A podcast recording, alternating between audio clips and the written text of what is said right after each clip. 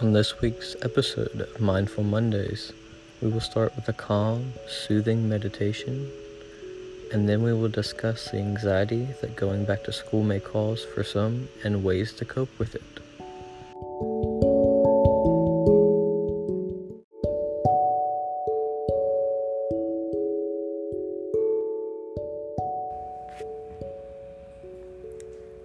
Close your eyes or gaze down.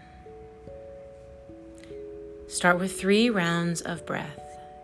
Inhale through your nose. Open your mouth, exhale. Longer inhale. Even longer exhale. One more inhale. Open your mouth, sigh it out. Think of a community you love. Think of the beings, human and otherwise, in that community. Keeping them all in mind, repeat the following words to yourself in silence and complete awareness. May you be happy. May you be safe. May you be healthy.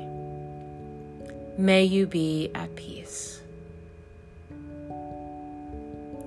Take as much time as you need to repeat these words.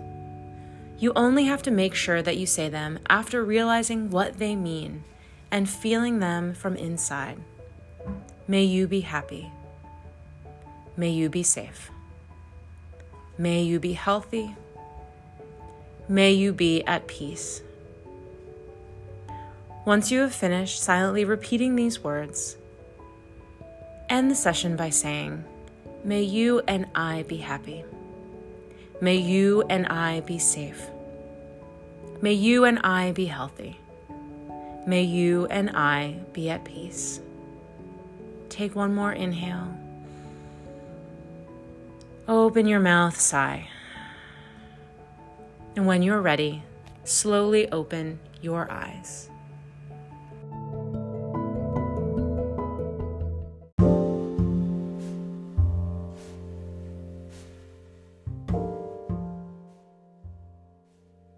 Guys, I'm Lexi, and today we're going to be talking about some back to school anxieties um, because I know that going back to school can be a super stressful time for everybody, and everybody going back to school for the first time after COVID and everything. It can be the first time you're going to school in like months.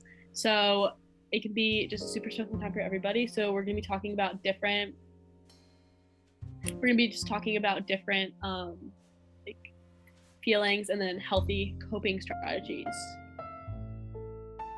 Yeah, I'm glad Lexi brought that up because COVID was a time where no one really got to socialize or interact with other people. And so coming back to school can be very intimidating. I know personally, I'm very scared of who I'm going to sit at lunch with because over COVID, I didn't really, you know, talk to as many people that I normally would have. But, you know, my best advice right now is just take it every, by, day by day. You know, you can't just go in and expect to be back to normal as you were before COVID in terms of social, like, these are your, your social environment. So just take it day by day. And honestly, there's, I mean, the worst thing that can happen is you sit with the teacher. But I mean, I'm sure they'll be glad to have you.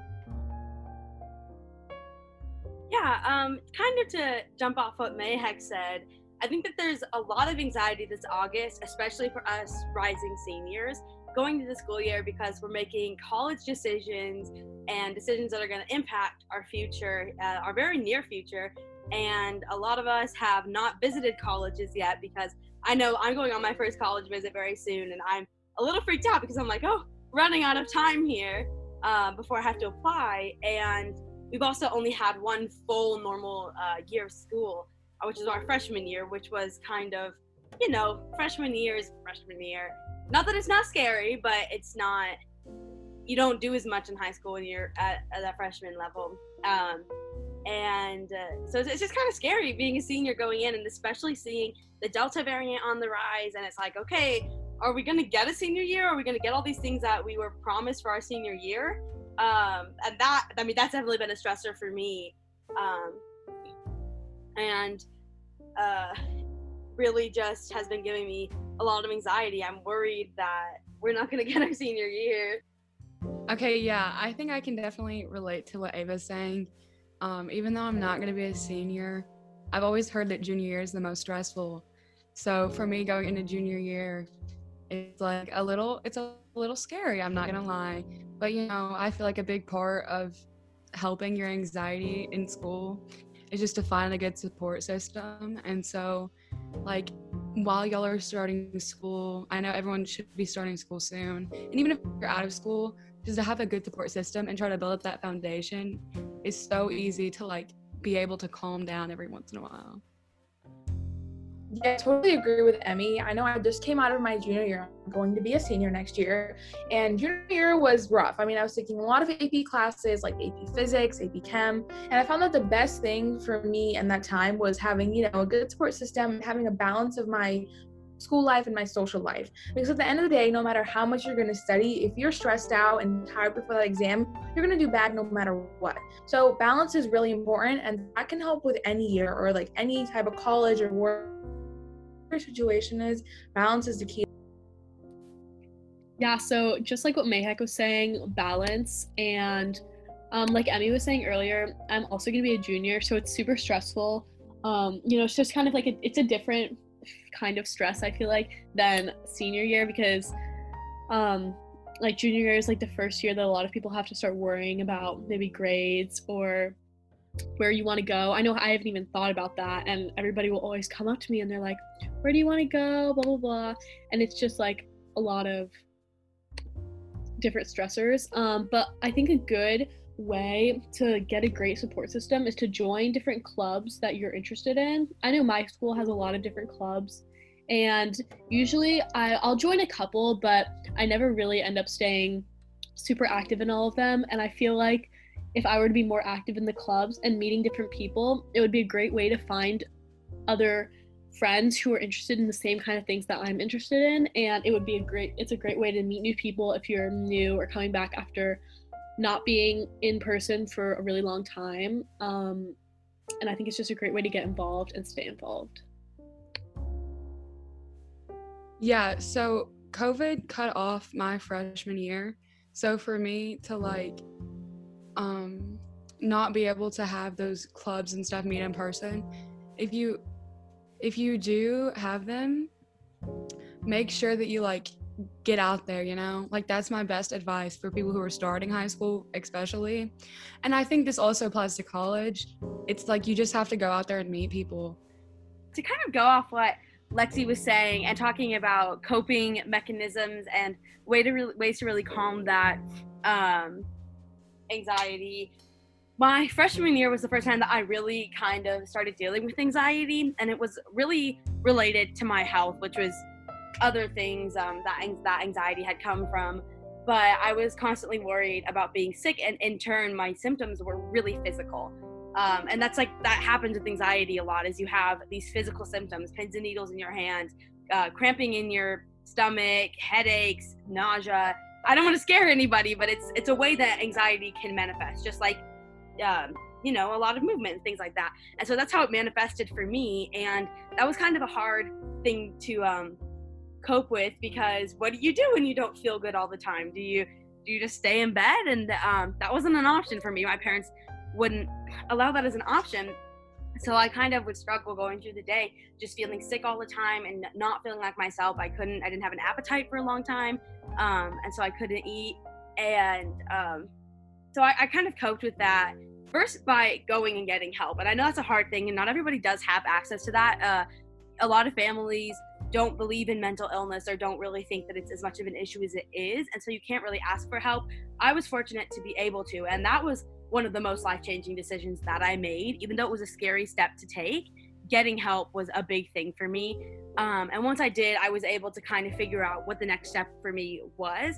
But just being able to talk to somebody um, and get all my anxieties out, someone who didn't know what was going on in my life. So there was no judgment or no way that it was going to get back to my parents what I had told her. Um, really did help. And then also just sticking to a routine. Um, I came up with a very strict nighttime routine that I still follow to this day. And that helped calm my anxiety. I started using meditation apps. Calm was the one that I used that my mom actually showed me. And that was also life changing. Um, I put on the sleep meditation and I fall asleep before it was even over. Um, and then I did end up taking further steps to deal with my anxiety, and I was fortunately able to get out of that rut where I was feeling sick all the time. But it's really important uh, if you can't seek professional help, seek help through your school, through your school counselor, or through your friends who may be going through something, who may be going through a similar thing. Okay, so I feel like my anxiety has also really affected my physical health. Um, I had heart palpitations and heart problems all of last summer because I was pushing myself so like hard trying to be the best at everything I was doing.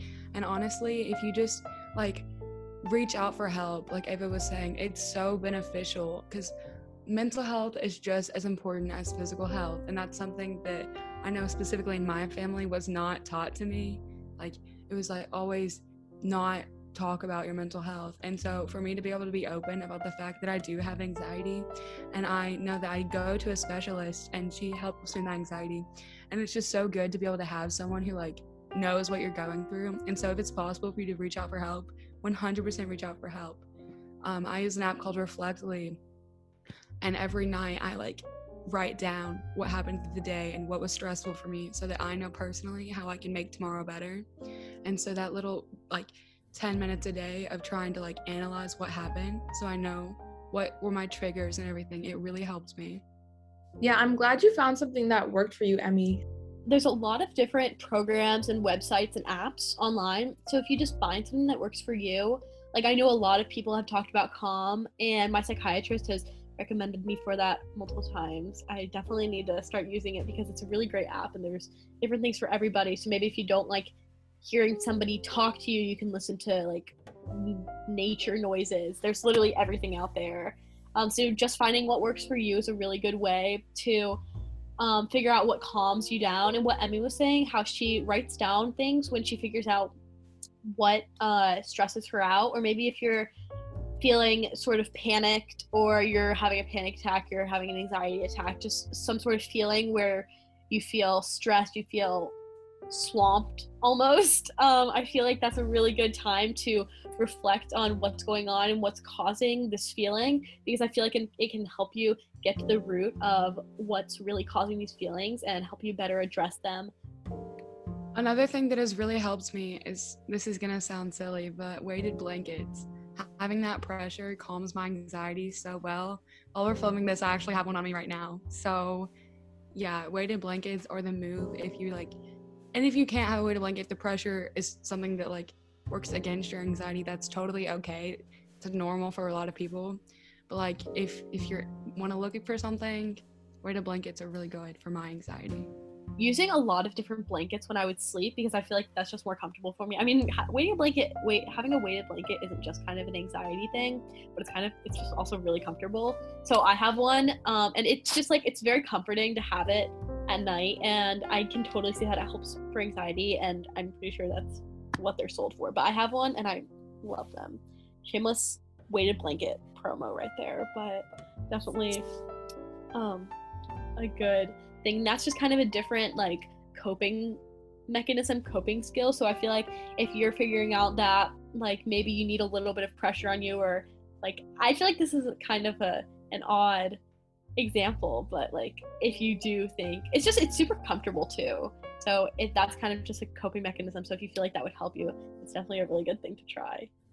Yeah, thanks for that advice, Lexi. Um, I know on Mindful Monday, we always want to make sure that we're accessible to everyone. So, like, if some people can't necessarily afford a weighted blanket or there are other barriers um, for you getting your help, um, there are other coping strategies you can use that, you know, are free of charge.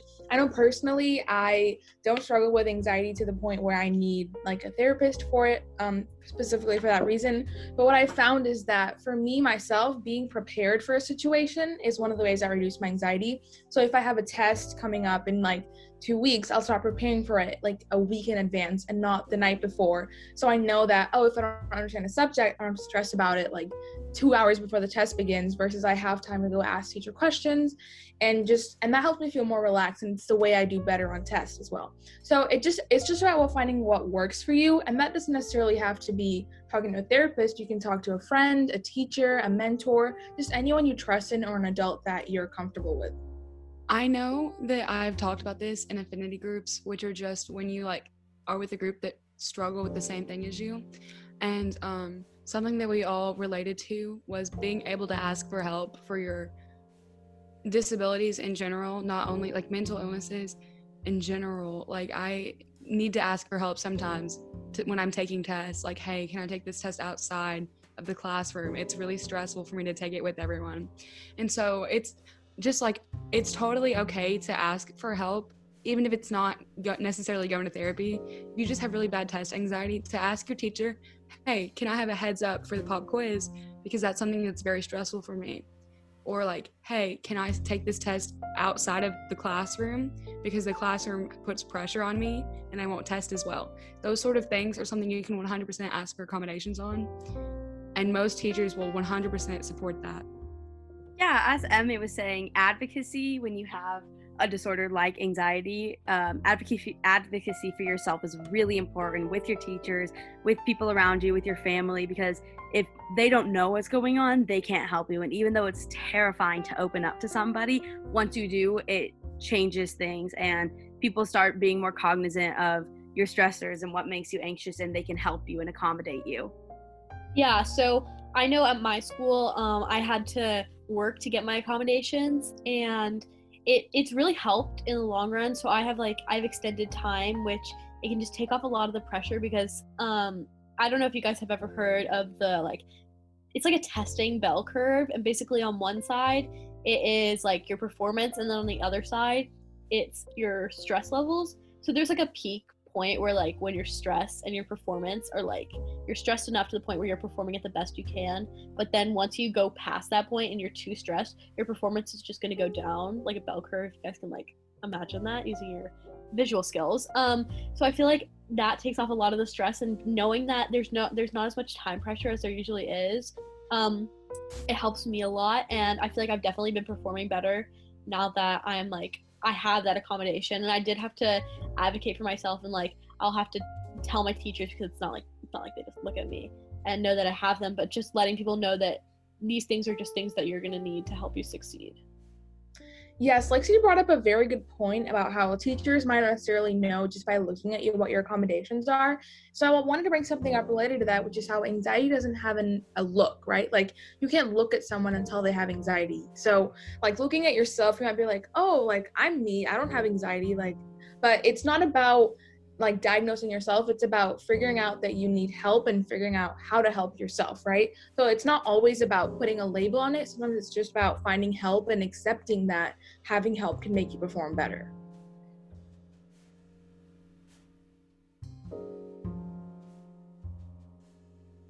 Yeah absolutely. Okay. anxiety comes in all shapes and sizes and it's a lot of times it's an imbalance in your brain. So no matter what background you come from, you can absolutely have it. And um,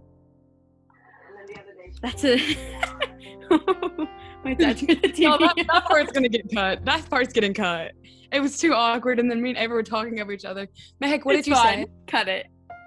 What were you talking about? Because I'm to have a look like, and it's not about diagnosing yourself. It's about just accepting that you need help.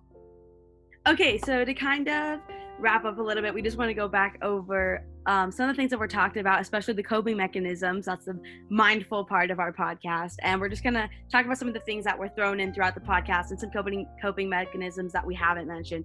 So I know for me, um, I use apps like Calm. That's my biggest coping mechanism. When I'm having a panic attack, I just try to uh, take deep breaths and talk myself. And i kind of picture like a cliff where i can either go into the panic attack or i can walk down and bring myself down. And that imagery helps me uh, kind of figure out that i'm having a panic attack and calming down. Yeah that's a really good point. So i feel like for me even in my family everybody's always like you need to breathe you need to breathe. And sometimes i'm like guys i get it like i'm breathing. But it's like i'm not really breathing. And i feel like just focusing on your breath is a really good way to calm yourself down and kind of take things one step at a time. And so, like when you do it, there's a four square breathing method. So imagine a square, and so you'll hold, you'll breathe in for four seconds, then you hold your breath for four seconds, you breathe out for four seconds, then you hold for four seconds. So it's just basically making a square, and you can like trace a wall. You can just like move your finger in the air, whatever works for you. Um, that's what I'll do. And I feel like doing that before a big test is a great way to reduce test taking anxiety before a meeting, maybe just whatever. If you're if you feel like maybe you're gonna be feeling a little bit anxious, or if you are just in the moment and you think you need to take a breath, I think that's a really great way to be able to um, just calm down. Yeah, that's a really good point, Lexi. I like how you brought up how you should take things one step at a time. I know with myself, there's like a lot of things I need to focus on. I have like multiple AP classes, multiple clubs. Like there's a lot of things going on in your life. But like you're never focused on just one thing. Um, but so that's the goal, right? That's the goal to just be focused on one thing at a time. At least for me personally, like I was cleaning my room the other day and there was stuff all over the place, like clothes, hair ties, papers, shoes, everything. And so instead of trying to clean everything at once, I was like, okay, let's start with the color blue. So anything that was blue in my room, I took the blue stuff out first. And so that way I was able to take something really large and stressful and break it up into little pieces. And that way I wasn't stressed about it as much. One thing that also really helps me with my personal struggles with anxiety, this is something that my therapist actually taught me, is scaling. So it's on a zero to five scale on how much things stress me out and how much I'm going to personally let that stress affect me in my life. So, for example, tripping and falling in the hallway, which would really stress me out, and I would probably think about it for the rest of the day, I have to realize and set myself back on and realize I tripped in the hallway. That is probably a one on the zero to five scale. And so being able to know how far you're allowing yourself to stress over things has really helped me personally because I know that I tend to have a snowball effect or the domino effect, some people call it, where if one thing stresses me out, I maybe I didn't do as well on a test as I wanted to. And then I'm stressing about that test and then the next test and getting into college. And it's too much pressure I just need like you just sometimes need to be able to scale it back and say, "Hey, I missed one grade. That's not going to be the end of the world." And so to be able to take that power back into your own hands and scale it and say, "Okay, that was probably a 2 on the scale. Now I can move on." And so using those other coping skills is how you move on from the after scaling. Yeah, what Emmy's saying, uh, Emmy was saying is definitely right. Putting things in perspective is definitely an important way of handling anxiety and realizing that what we're anxious about most of the time does not matter in the long run. And if we look at the big picture, you're not going to think about tripping in the hallway when you were in high school. You're not even going to remember um, or getting a bad grade on a test unless it was a really bad thing. I don't know, something really bad happened, but chances are you're not going to remember it. Um, so it's really important to keep that perspective. Okay, so that's all the time that we have for today. We really hope you enjoyed listening and uh, got some good coping skills from that. I hope that you're able to implement these into your everyday lives. I know that we mentioned a bunch of good coping skills and how we personally handled it. So I really hope that our experiences and our stories help you to grow and like understand your anxiety more. And we hope you realize that it's not about having a label, it's about understanding who you are as a person and how to help yourself uh, with the problems that you currently have. Yeah, and it's really when you put it into perspective, kind of what Emmy was talking about earlier. Um, you have to realize that the first day of school, the first little bit of school might be stressful, but in in the end, nobody really cares. Like if you think somebody's staring at you, like they're they're probably not. Like people aren't really paying as much attention as we think that they are. Um, so I feel like just making and honestly just stare back at them. Like give them the same medicine. we hope you enjoy and uh, tune into our next episode. This is episode two of Mindful Mondays. Thank you. Bye. Thanks, guys. Thank you.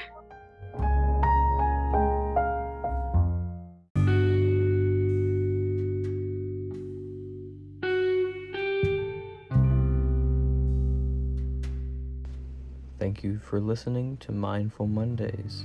Please check back every Monday for a new topic.